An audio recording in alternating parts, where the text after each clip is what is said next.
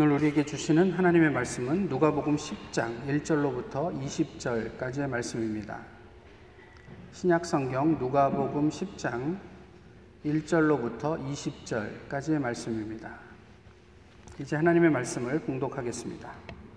그 후에 주께서 따로 70인을 세우사 친히 가시려는 각 동네와 각 지역으로 둘씩 앞서 보내시며 이르시되 추수할 것은 많되 일꾼이 적으니 그러므로 추수하는 주인에게 청하여 추수할 일꾼들을 보내주소서 하라.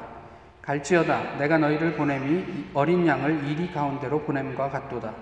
전대나 배낭이나 신발을 가지지 말며 길에서 아무에게도 무난하지 말며 어느 집에 들어가든지 먼저 말하되 이 집이 평안할지어다 하라. 만일 평안을 받을 사람이 거기 있으면 너희의 평안이 그에게 머물 것이요 그렇지 않으면 너희에게로 돌아오리라. 그 집에 유하며 주는 것을 먹고 마시라. 일꾼이 그 삭슬 받는 것이 마땅하니라. 이 집에서 저 집으로 옮기지 말라. 어느 동네에 들어가든지 너희를 영접하거든 너희 앞에 차려놓는 것을 먹고 거기 있는 병자들을 고치고 또 말하기를 하나님의 나라가 너희에게 가까이 왔다 하라. 어느 동네에 들어가든지 너희를 영접하지 아니하거든 그 거리로 나와서 말하되 너희 동네에서 우리 발에 묻은 먼지도 너희에게 떨어버리노라. 그러나 하나님의 나라가 가까이 온 줄을 알라 하라. 내가 너희에게 말하노니 그날의 소돔이 그 동네보다 견디기 쉬우리라. 화 있을진저 고라시나 화 있을진저 베세다야. 너희에게 행한 모든 권능을 두로와 시돈에 행하였더라면 그들이 벌써 베옷을 입고 제에 앉아 회개하였으리라. 심판 때에 두로와 시돈이 너희보다 견디기 쉬우리라. 가보나움아 내가 하늘에까지 높아지겠느냐? 음부에까지 낮아지리라. 너희 말을 듣는 자는 곧 내 말을 듣는 것이요. 너희를 저버리는 자는 곧 나를 저버리는 것이요. 나를 저버리는 자는 나 보내신 이를 저버리는 것이라 하시니라.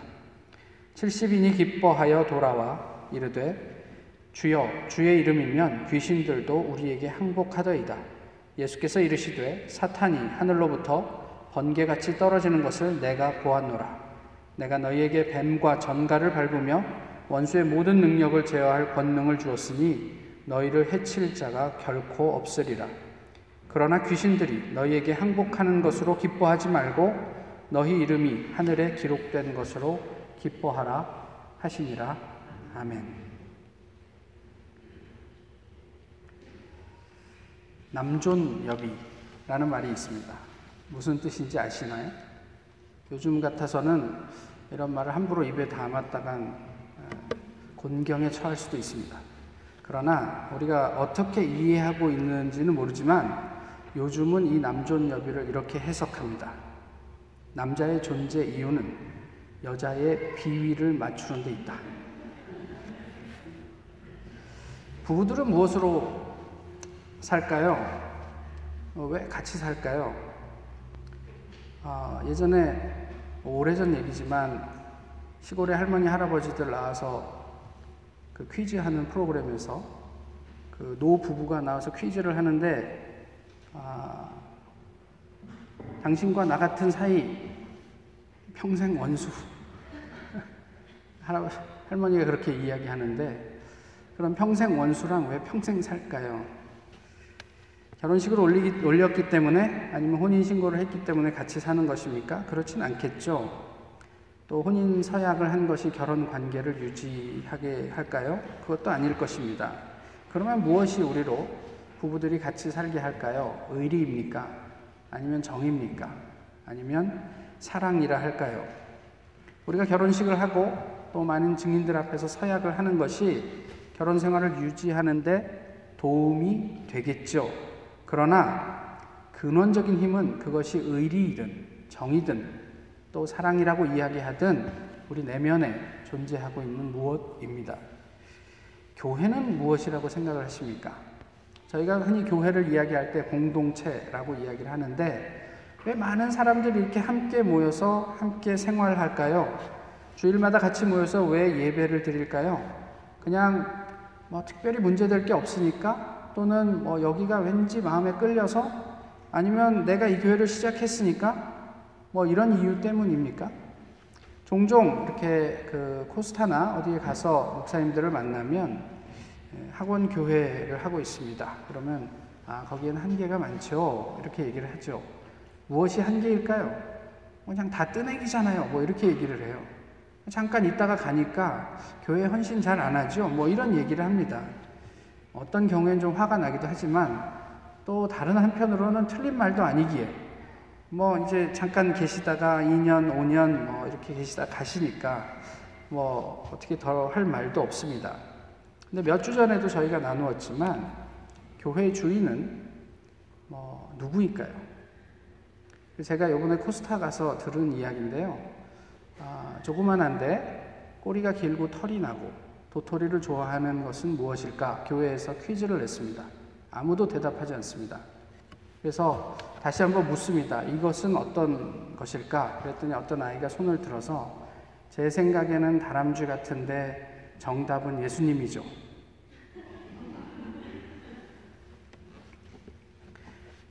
교회의 주인은 누구입니까?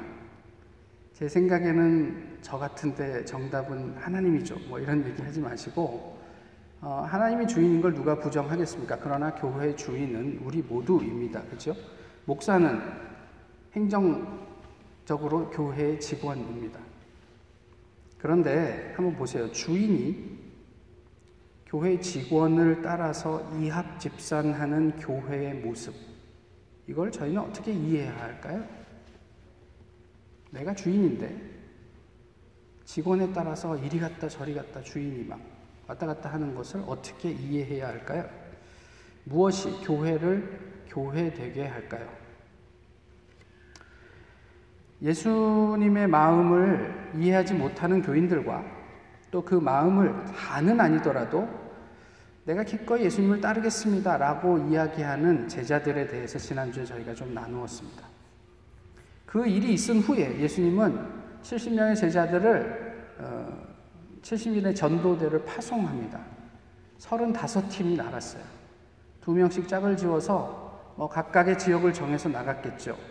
근데 궁금한 건 이런 게 있어요. 예수님은 어떻게 짝을 지으셨을까? 그래서 평소에 별로 관계가 좋지 않은 두 사람씩 일부러 짝을 지으셨을까? 아니면 서로 친밀한 사람들끼리 짝을 지어서 보내셨을까? 뭐 이런 여러 가지 생각들이 있습니다. 그래서 사람들이 나갔죠. 그렇게 보내시면서 조금 이상한 말을 하세요. 예전에 저희 교회도 방문했지만 중국에서 사역을 하셨던 한 선교사님은 이미 이제 오래전에 타운을 방문해서 청년들을 리크루트합니다. 여름에 중국에 오십시오. 그래서 함께 어, 하나님의 일하심을 경험해 봅시다. 그래서 저희 그 부서에 있던 청년 몇이 중국에 갔었더랬죠.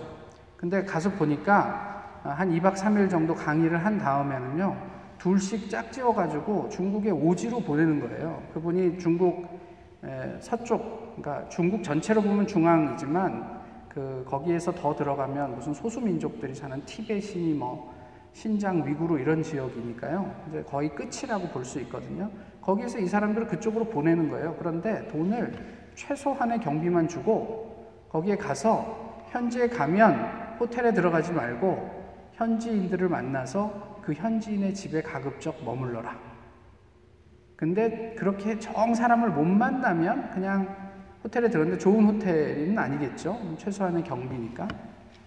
근데 몇 청년들이 거기 참여하고 이제 타운으로 돌아왔습니다. 그리고 그들이 어, 떤 경험을 했는지, 어떻게 그 사람들을 만나고 그 현지인의 집에 머물렀는지 이런 이제 이야기들을 나누고 어, 보고하는 것을 들으면서 마음 한편으로는 너무 위험하지 않아?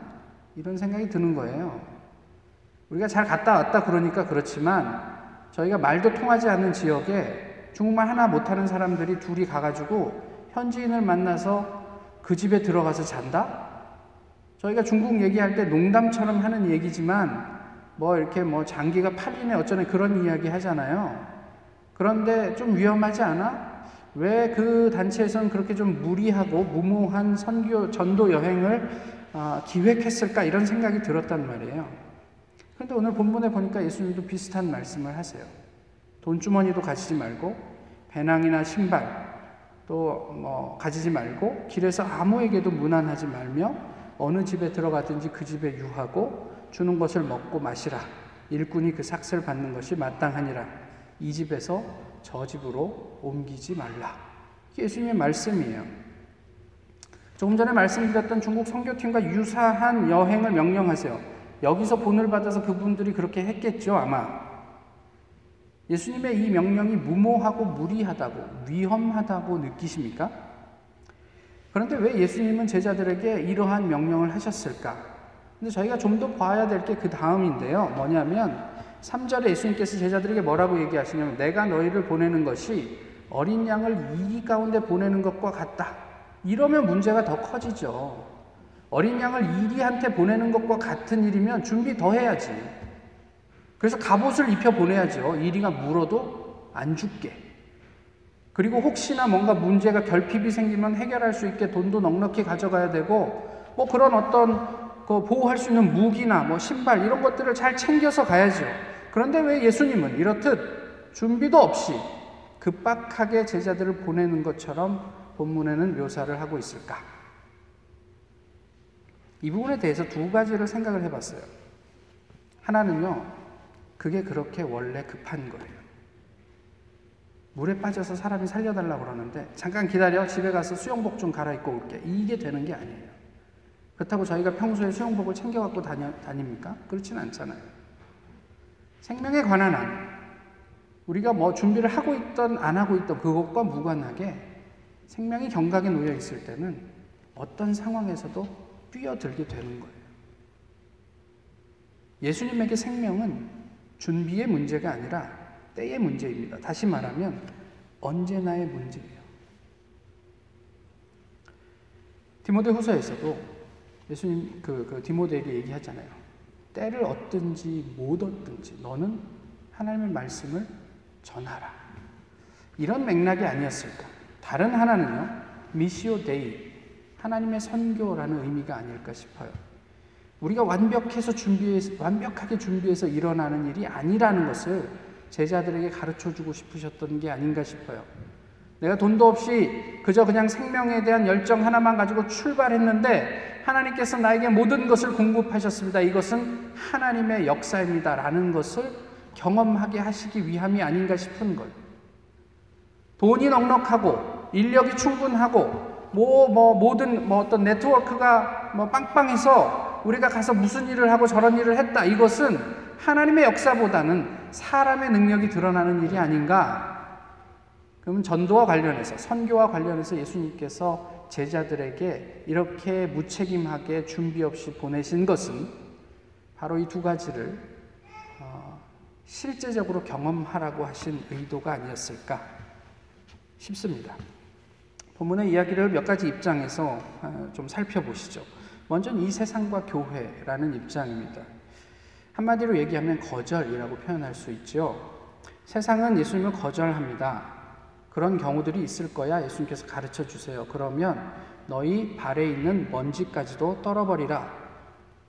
그리고 그날에는 그 소돔과 고모라가 그 동네보다 견디기 더 쉬웠을 거야. 라고 얘기를. 어, 이렇게 얘기를 하고 또, 어, 화 있을 진저 고라시나 화 있을 진저 베세다야. 너희에게 행한 모든 권능을 두루와 시돈 이방 도시에서 행했더라면 그들은 벌써 회개하고 예수의 제자가 되었을 거야. 이렇게 이야기를 하는 거예요. 이 거절은 단순히 교회 밖에 있는 어떤 사람들, 이방인들에게서만 일어나는 일이 아니고 교회 안에 들어와 있는 하나님을 믿는다고 하는 사람들에게서도 드러나는 모습이라고 말씀하시는 거죠. 교회 안팎을 막론하고 예수님을 밀어내는 사람들이 있을 거야 라고 말씀하시는 거예요. 아쉬운 대목은 어디입니까? 교회 안에 있는 사람들이죠. 하나님의 능력을 경험한 교회와 교인들이 아쉽습니다. 그 능력을 다른 이방인들에게 했더라면 아, 정말 놀라운 일이 있었을 텐데. 말씀을 듣지 않고 하나님을 저버리는 교인들. 본문 16절은 그것을 이야기합니다. 이렇게 주님께서 오늘 우리를 향해서 외치신다면 화 있을진저 교회들이여 너희에게 행한 모든 권능을 KSA 한인 학생회에 행하였다면 그들은 이미 진실한 교인이 되었으리라. 이렇게 얘기하는 것과 뭐가 달라요? 그 다음에 이제 저희가 볼 사람들이 제자들입니다. 이미 경험한 권능 때문에 제자들은 자기들이 신인 양 착각합니다. 뭐 사실 귀신이 나가면 얼마나 흥분하겠어요.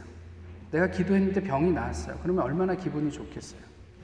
그런데 예수님이 무슨 이야기를 하죠? 가버나움아, 내가 하늘에까지 높아지겠느냐? 음부에까지 낮아지리라. 우리의 관심은 온통 사역 그 자체, 기적, 여기에만 있습니다. 우리가 어떤 이야기를 듣습니까? 이번에 단기 선교를 갔는데 비가 예보됐고 이제 사역을 하러 나가는데 하늘이 비구름이 가득합니다. 그래서 우리가 같이 모여서 기도했습니다. 그랬더니 우리가 사역하는 데만 비가 안 오고 나머지는 폭우가 쏟아졌습니다. 하나님의 은혜입니다. 그게 하나님의 은혜인 것은 충분하지만 그래서요. 그래서 어쨌단 말입니까? 집회를 했는데 뭐 수만 명이 모여서 정말 풍성한 집회를 할 수 있었다. 사실 빌리 그레임, 그레이엄 목사님을 위시해서 어, 그 대규모 대중 전도 집회가 어, 이제까지도 저희 어떤 전통입니다. 그래서 뭐 수만 명의 사람들 모으고 영웅적으로 집회하는 데는 성공했죠. 그런데 그 이후에 그 사람들의 신앙과 삶은 누구도 책임져 주지 않았습니다. 살펴주지 않았습니다. 물론 수만 명을 모아놓고 전도 집회한 사람 한 다음에 그 단체가 그 사람들의 모든 신앙을 어떻게 책임지겠습니까? 많은 사실 그 이후에 그들의 일상 속에서의 하나님과의 관계가 집회 안에 있을 때보다 훨씬 더 중요하다는 것은 누구도 부정하지 않지 않습니까? 그런데 어쩌면 지금도 이게 우리 한국 교회의 관심이 아닐까 싶어서 이게 괜찮은가 싶은 거예요. 선교지에 병원을 짓고 학교를 세우는 막대한 자금을 지원해 준 교회의 사역은 많은 사람들의 부러움의 대상입니다. 그리고 그런 교회의 사역들을 칭찬하고 또 그런 것들을 뭐, 뭐 나도 그랬으면 좋겠다 뭐 이런 생각하죠. 병이 낫고 귀신이 쫓겨나는 경험에 흥분하는 것 충분히 이해할 수 있습니다. 그런데 그것을 간증하고 보고하고 거기에까지만 이야기하는 게 요즘 교회의 모습이 아닌가 싶은 거예요. 그래서 어쨌든 귀신, 귀신이 항복했는데 그래서 우리가 기도해서 병이 나았는데 그래서 어쨌든 저희가 지난번에도 이야기했지만 어, 그 다음이 영적인 가치를 갖는 것이라고 말씀을 나누지 않았습니까? 기적은요 결과일 뿐이에요. 기적은 결과입니다. 성경이 이야기하는 그 기적이 유발되는 원인이 더 중요한데 우리는 기적 자체에 집중하느라 그 기적을 유발하게 한 하나님이나 복음 자체에 대해서 소홀해지고 있는 것은 아닌가 싶은 거죠. 그래서 마지막으로 예수님과 교회에 대한 입장들이 있어요. 무엇이냐면 제자들이 와서 호들갑입니다. 우리가 예수 그리스도의 이름이면 귀신도 우리에게 항복합디다라고 기뻐합니다. 그때 예수님이 다른 말을 하시죠. 그거 별거 아니야 라고 얘기를 하시는 거예요. 수고했다 하지만 귀신이 너희에게 항복하는 것으로 기뻐하지 말고 너희 이름이 하늘에 기록된 것으로 기뻐하라. 예수님은 귀신의 항복은 nothing이라고 얘기를 하는 거예요. 왜? 우리가 하나님의 자녀인 이상 귀신은 우리에게 아무런 의미도 없기 때문에 그렇습니다.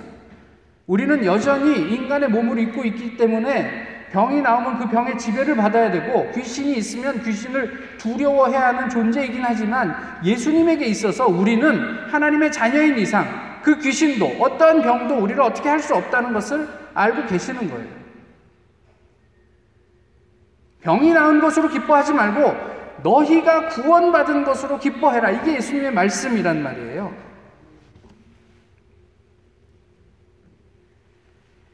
달리 표현하면 너희가 구원받았기 때문에 당연히 귀신은 의미가 없어. 그래서 나는 너희가 하나님의 자녀이기 때문에 그래서 기뻐. 너희도 그것 때문에 기뻐했으면 좋겠어. 이런 얘기를 하신 거예요. 선교 후원을 위한 바자회에 대한 이야기들도 나누었습니다. 여러 주 전에. 진짜 의미는 무엇이라고 했죠? 어, 했는데 은혜로 많이 남았다. 이거 아니라고요. 그게 아니고 그 재정이 의, 그 재정의 의미가 복음과 생명으로 귀결되고 열매 맺을 수 있도록 기도하는 것이 진짜 선교 후원을 위한 바자회의 의미다라고 말씀을 나누었습니다. 오늘 본문을 보세요. 너희가 어디를 가든지 아무에게도 무난하지 말고 어느 집에 들어가든지 먼저 말하되 이 집이 평안할지어다 하라. 이 예수님의 말씀이에요. 여기서 무난하다는 얘기는요. 그냥 우리가 그냥 평상시 만날 때 그리팅 하는 의미가 있지만 그 안에 어떤 의미가 있냐면 자신에게로 끌어들이지 말라라는 의미가 있어요. 예수님께서 하신 얘기는 인간 관계를 끊어라 이런 게 아니고요. 이 사역을 하면서 사역의 의미와 가치를 자기에게로 끌어들이지 말란 말이에요. 마치 자기의 일인 양, 자기가 모든 것을 해낸 양. 그리고 먼저, 무엇보다도 먼저 평안을 말하라. 이게 예수님의 말씀이에요. 이 평안이 무엇입니까? 히브리어로 하면 샬롬이죠. 헬라어로 에이레네라고 하지만 샬롬과 같은 의미로 사용을 하고 있습니다. 이것은 사회적으로든 정치적으로든 개인적으로든 그 모든 차원에 있어서의 완전한 안정을 의미합니다. 그럼 개인적인 차원에서 병이 있는 사람들에게 평화는 당신에게 평화가 있기를 빕니다 하면 그것은 무엇이냐면 당신의 병이 낫기를 바랍니다. 이런 의미예요. 전쟁 강가운데 있는 사람들에게 이 샬롬은 그 전쟁으로부터 해방돼서 이 사람들이 더 이상 공포에 떨지 않고 안정적으로 살아갈 수 있는 그것을 의미합니다. 갇혀 있는 사람에게는 자유를 의미합니다. 그 모든 더 이상의 니드가 필요 없는 완전히 만족한 상태 그것을 샬롬이라고 이야기를 한단 말이에요. 예수님께서 제자들에게 하신 말씀은 가서 사역을 하면서 일어나는 일 때문에 너희들이 집중받지 말고 너희는 그저 먼저 하나님의 나라, 복음, 그것만 전해라. 이런 얘기를 하시는 거예요. 너희의 발을 먼, 먼, 발에 있는 먼지조차도 떨어버리고 원수가 되라 말씀하시지 않고 떠나면서 너희가 우리를 이렇게 대접하지만 그러나 하나님의 나라가 가까웠다는 사실은 잊지 말라 하고 떠나라는 말이에요. 어떤 역사가 일어나지 않더라도 하나님의 나라는 전해져야 한다. 이 얘기를 예수님이 하고 있는 거예요. 이게 무엇이냐면 복음이죠. 저희 교회에서 세 명이 지금 중국에 들어가서 사역을 하고 있습니다. 교회 후원을 얻고 현장에서 일하고 있죠. 우리가 후원한 재정이 그들을 통해 생명의 열매로 귀결되도록 기도하고 계십니까? 그렇게 크지 않은 교회에서 매년 선교 현장에 누군가를 파송할 수 있는 것이 뿌듯하십니까? 예, 자랑스러워 하십시오.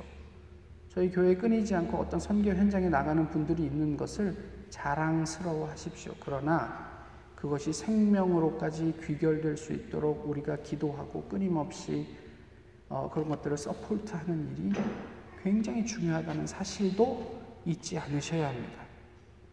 그 사역을 통해서 이 젊은 청년들이 하는 사역을 통해서 무엇을 기대합니까? 뭐 가서 잘 하고 오겠지 이렇게 생각을 하십니까? 예수님이 말씀하십니다. 우리의 사역이 아니라 그로 인한 열매, 그 생명으로 인한 기쁨을 누릴 수 있으면 좋겠다. 이런 얘기를 하세요. 이사에서 63장에서 이런 말씀이 있습니다. 내 원수 갚는 날이 내 마음에 있고 내가 구속할 해가 왔으나 내가 본즉 도와주는 자도 없고 붙들어 주는 자도 없으므로 이상하게 여겨 내 팔이 나를 구원하며 내 분이 나를 붙들었습니다. 이스라엘 백성들이 회복될 날이 됐어요. 하나님의 때가 왔습니다. 그래서 하나님께서 그 일을 행하시려고 하는데 하나님을 도와주는 자도 또 하나님을 support하는 사람도 없어서 하나님이 이상하게 여겼다. 여기서 이상하게 여기다를 생생하게 번역하면 아무도 나를 도와주지도 않고 support하지도 않아서 내가 소름이 끼칠 만큼 놀랐다. 등골이 오싹해졌다. 이렇게 얘기를 하시는 거예요. 다들 내가 구원, 우리가 구원받기를 원합니다. 하나님, 우리의 이 곤고한 이 억압에서 우리를 해방시켜 주십시오 라고 기도하는데, 그래, 이제 때가 됐다 그러고 봤더니 누구도 하나님을 도와주지 않아요. 누구도 하나님에게 supportive 하지 않아요. 그러니까 하나님이 등골이 오싹할 만큼 깜짝 놀랬다. 이렇게 말씀하십니다.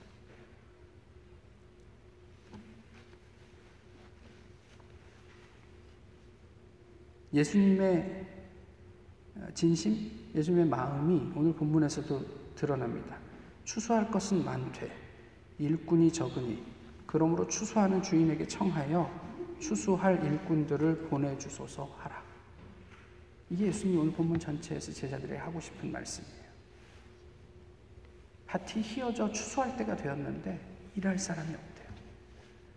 다들 아 이번에 주말에 우리 아이 결혼식이 있어서 아뭐 내가 무슨 뭐 사업적으로 바쁜 일이 있어서 아 교수님이 저를 찾아서 제가 학위 중에 있어서 좀 집중해야 되기 때문에 그리고 정작 생명에 대해서는 어떤 관심도 어떤 행동도 없는 모습을 보며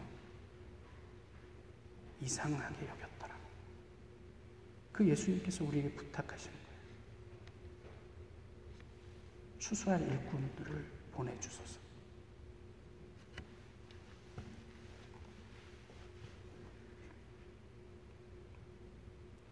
예수님은 우리 보고 너희가 귀신을 쫓아라 이런 말씀 하지 않으셨습니다. 너희 다 가서 병 고쳐라 전혀 안 하셨다는 얘기가 아니라 그게 목적이 아니셨단 말이에요. 그리고 사람들 잘 설득해갖고 교회로 데려오라 이런 말씀 하지 않으셨어요. 멋진 교회를 지어라 재정을 든든하게 하라 좋은 교육 프로그램을 제공하라 이런 말씀 하시지 않으셨어요. 예수님이 하신 말씀은 너희는 누구를 만나든지 평안을 전하고 복음을 말하고 그리고 생명을 기뻐하라 이렇게 말씀하셨어요. 제가 요번에 그 코스타 때문에 뭐그 시카고에 잠시 다녀왔는데 어, 지난번에 여기 다녀가셨던 그 박오진 선교사님을 만나서 같이 식사를 했습니다. 그분이 이제 선교사들끼리 모여가지고 리트리트를 저쪽 동부 어디서 하셨대요. 같이 어, 기도하고 예배드리고 서로를 격려하고 회복하고 그리고 나가서 전도하고. 그래서 그 전도하던 것을 가지고 와서 그 자기 집에서 자기 가족들하고 또 교회에 있는 청년들을 설득했는데 청년들이 안 나가. 그래서 두 명을 설득해서 두 명 데리고 식구 네 명, 여섯 명이서 그 위튼과 네이퍼빌 지역에 있는 어, 거기서 뭐 쇼핑몰이나 이런 데 나가서 전도를 하셨다는 거예요. 사실 내용 자체는 별것 없습니다. 그냥 전도지 들고 가서 복음을 소개하고 하나님을 이야기했다. 뭐 그게 전부예요. 귀신이 쫓겨났다. 병이 나았다. 무슨 뭐 거기에서 뭐 이렇게 뭐 극적인 회심이 일어났다. 이런 이야기는 아닙니다. 그냥 평범하고 별것 아닌 이야기예요. 영웅적이지 않아요. 그런데 도전이 되더라고요.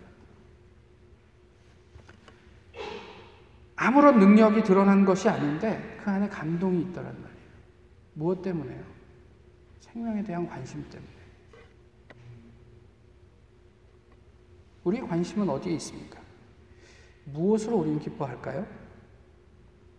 귀신이 쫓겨나서 기쁩니까? 기쁘죠. 당연히 기쁘죠.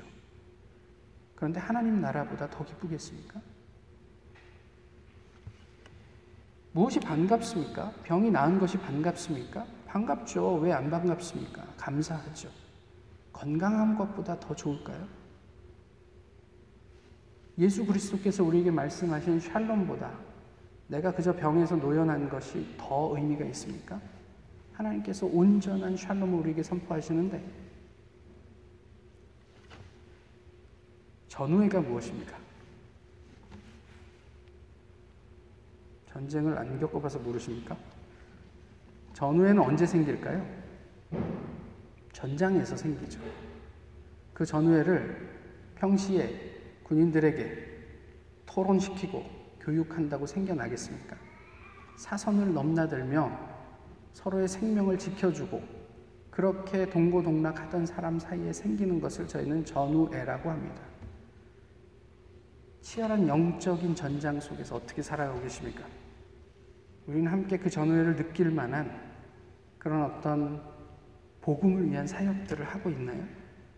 모쪼록 그런 전장에서 전후회로 주님의 평화를 누리는 우리 주님의 교회가 될 수 있었으면 좋겠습니다. 그러면 우리가 뭐 특별히 뭔 노력을 해서가 아니라 생명의 열매로 하나님께서 기뻐하도록 우리에게 그 기쁨을 허락해 주실 것입니다. 교회는 복음이 전해지고 생명이 열매를 맺을 때 교회답습니다. 우리가 뭐 좋은 건물을 지어서 교회다운 게 아니고 하나님의 나라가 세워질 때 교회답습니다. 우리끼리 좋은 교회가 아니라 우리 각자의 일상이 좋은 교회가 교회답습니다. 저희끼리 모여서 무슨 이벤트를 근사하게 해낸 것으로 교회다운 게 아니고 우리 각자가 우리의 삶의 자리에서 복음을 어떻게 나눌 수 있을까 고민하고 그 일을 자꾸 해보는 것이 교회답습니다. 주보에 광고가 나가잖아요. 한국에 다녀오시는 분들마다 성경책을 좀 가져와 주십시오.